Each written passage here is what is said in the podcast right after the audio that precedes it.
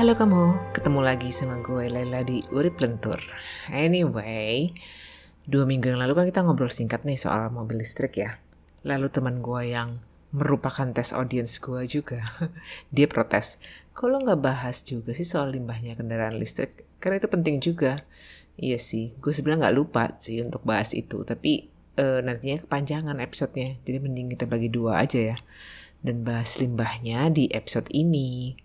Udah gitu, minggu lalu itu gue mendengar berita membagongkan juga dari The Daily podcastnya New York Times yang ada hubungannya juga dengan kendaraan listrik ini. Mari kita cerita satu-satu ya. Kita semua kan sudah paham bagaimana mobil listrik itu jalan. Pada dasarnya ya kayak ponsel kita aja, kita charge, baterainya nyimpan energi listrik, dan itulah sumber tenaga untuk operasinya. Ponsel kita kan udah kelihatan gitu ya ukuran baterainya berapa dan paling enggak kita harus charge sekali sehari lah gitu. Kalau misalnya ada yang lebih dari itu hebat sih zaman sekarang. Sementara mobil listrik kan paling enggak harus bisa jalan ratusan kilometer kali ya sampai harus di charge lagi. Kalau misalnya dalam kondisi macet gue nggak paham ya kalau misalnya di Jakarta, tapi idealnya sih seperti itu. Kalau nggak agak repot juga ya pengendaranya masa baru sedikit udah harus charge lagi, udah harus charge lagi jadi kayak ini apa namanya budak colokan ya katanya. Jadi memang bagian yang terpenting dari mobil listrik itu tuh baterainya. Pembuatan baterai ini memerlukan 6 kali lebih banyak metal dibandingkan mobil bertenaga bensin. Yang dibutuhkan ini tuh metalnya seperti nikel, aluminium, kobalt, dan litium. Nah dari sini aja ada dua nih concernnya. Baterai yang kecil aja itu kan dikategorikan e-waste kan yang nggak boleh dibuang sembarangan karena dia bisa ada toksinnya lah gitu ada racunnya. Gue aja sampai sekarang kalau misalnya mau buang baterai atau alat elektronik gue yang ada baterainya tuh gue, gue nyari kayak pengepulan e-waste gitu yang suka ada sih di titik-titik tertentu di kota gue. Dengan harapan si sampah elektronik itu gue nggak tidak masa tidak dibuang ke TPA, bisa dipergunakan lagi atau diapain lah gitu. Nggak meracuni tanah atau meracuni air lah gitu yang gue buang. Baterai mobil ini memungkinkan beroperasinya sebuah mobil listrik yang kabarnya lebih aman ke lingkungan ketika operasi. Tapi bagaimana kalau misalnya baterainya itu soak?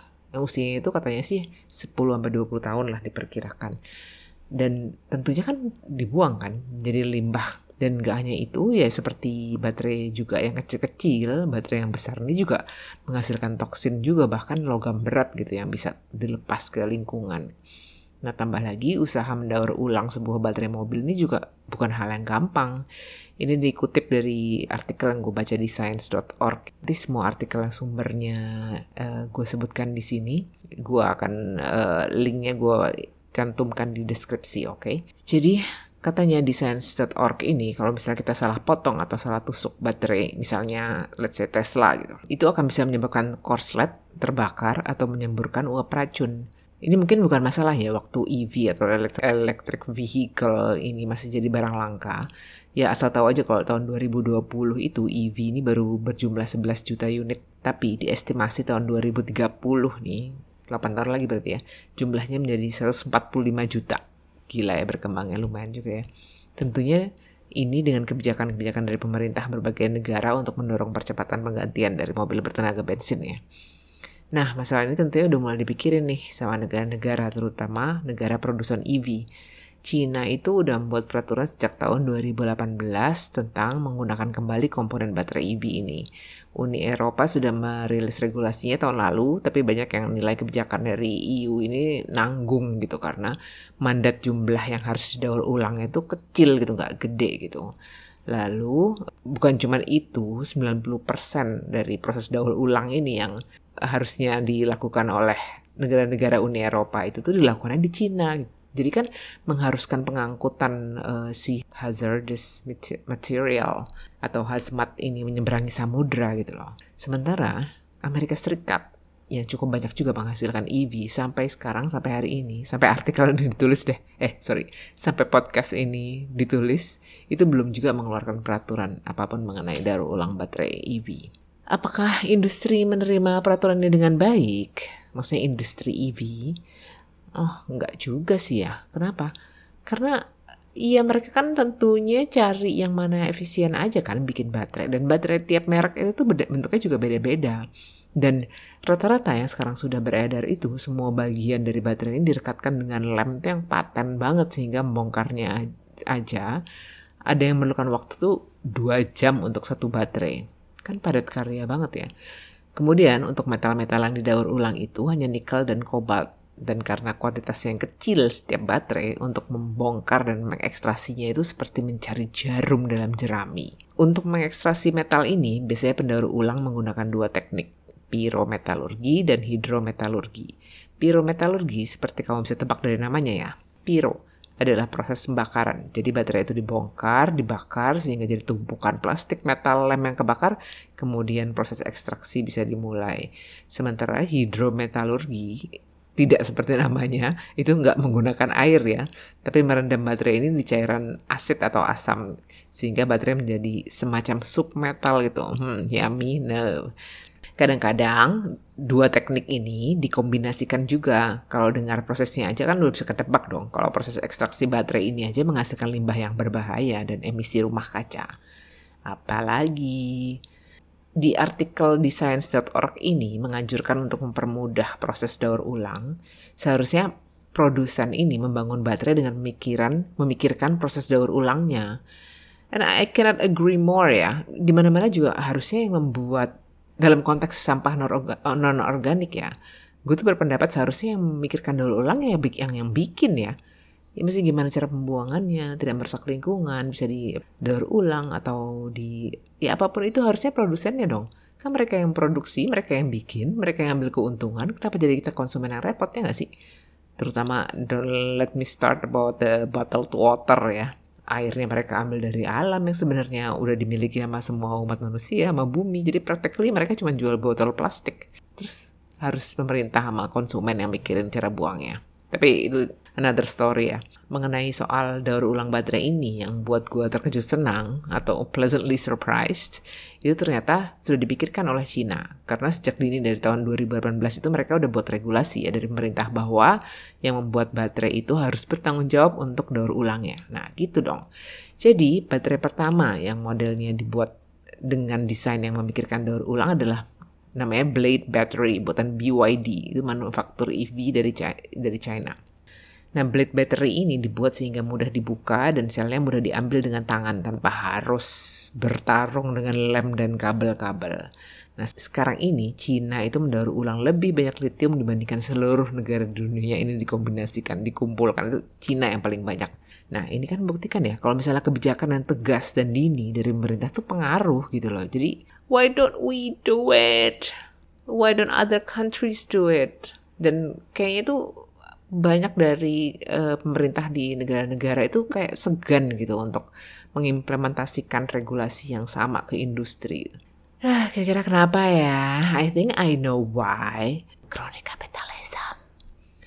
Kronik kapitalism. Lalu, oke, okay, kan tadi udah udah dengar ya kalau misalnya metal yang dihasilkan dari daur ulang ini jumlahnya nggak banyak ya kecil dan seperti mencari jarum dalam jerami. Nah kalau misalnya metalnya itu bukan dari daur ulang dari mana dong metal yang dibutuhkan untuk membuat baterai ini? Iya dari tambang dong dari mana lagi ya? Jadi gue selama ini cukup paham kalau Indonesia itu salah satu penghasil nikel. Tapi yang gue baru tahu kalau negara kita tercinta ini adalah penghasil nikel terbesar dunia. Dan Indonesia juga masih jadi negara dengan cadangan nikel terbesar di dunia loh. Walau baru aja, bukan baru sih sebenarnya udah agak lama kedengaran ada saingannya. Tapi nanti itu kita ceritakan di ujung episode ini. Sumber nikel di Indonesia mayoritas tersebar di Sulawesi Tengah, Sulawesi Tenggara, dan Maluku Utara. Efek dari tambang di daerah ini gimana? Ya gitu deh, pengawasan yang minimal dan kebijakan yang tidak memihak ke rakyat dan lingkungan tuh membuat kalau baca-baca data atau keterangan soal ini nih rasanya ingin nangis dan marah gitu. I know I should be neutral upon reading this so I can be more objective, but it's so hard. Jadi sudah dilaporkan oleh banyak media, tapi media non mainstream ya. Dan gue mengutip sebagian data ini dari laporan di mongabay.co.id. Kalau per tahun 2020 ketika tulisan itu dibuat, lahan tambang nikel di Sulawesi Tengah itu mencapai 200 ribu hektar termasuk di antaranya lahan milik warga yang tadinya digunakan sebagai lahan pertanian. Dan mayoritas lahan ini dibeli paksa dengan harga murah. Tidak hanya petani yang dirampas livelihoodnya, nelayan juga tentunya terdampak. Terdampaknya gimana? Jadi di pertambangan itu kan dilakukan juga proses namanya high pressure acid leaching atau HPAL. Jadi HPAL ini menghasilkan nikel yang digunakan untuk materi metal baterai dari biji laterit. Proses ini tuh menghasilkan, jadi byproductnya itu adalah lumpur limbah atau tailing yang untuk menghemat biaya sama si proses apa namanya pemproses pemproses ini dibuang ke laut lah si tailing itu. Padahal pembuangan seperti ini, ini udah dilarang dilakukan di Uni Eropa bahkan di Cina. Tapi kok salah satu perusahaan itu tuh perusahaan Cina loh. Tapi kalau di negara lain kok mereka agak-agak seenaknya. Nah, akibat dari pembuangan limbah tak bertanggung jawab itu, laut tercemar, ikan mati, rumput laut tidak bisa tumbuh lagi, tentunya mematikan mata pencarian dan sumber pangan rakyat di sekitarnya.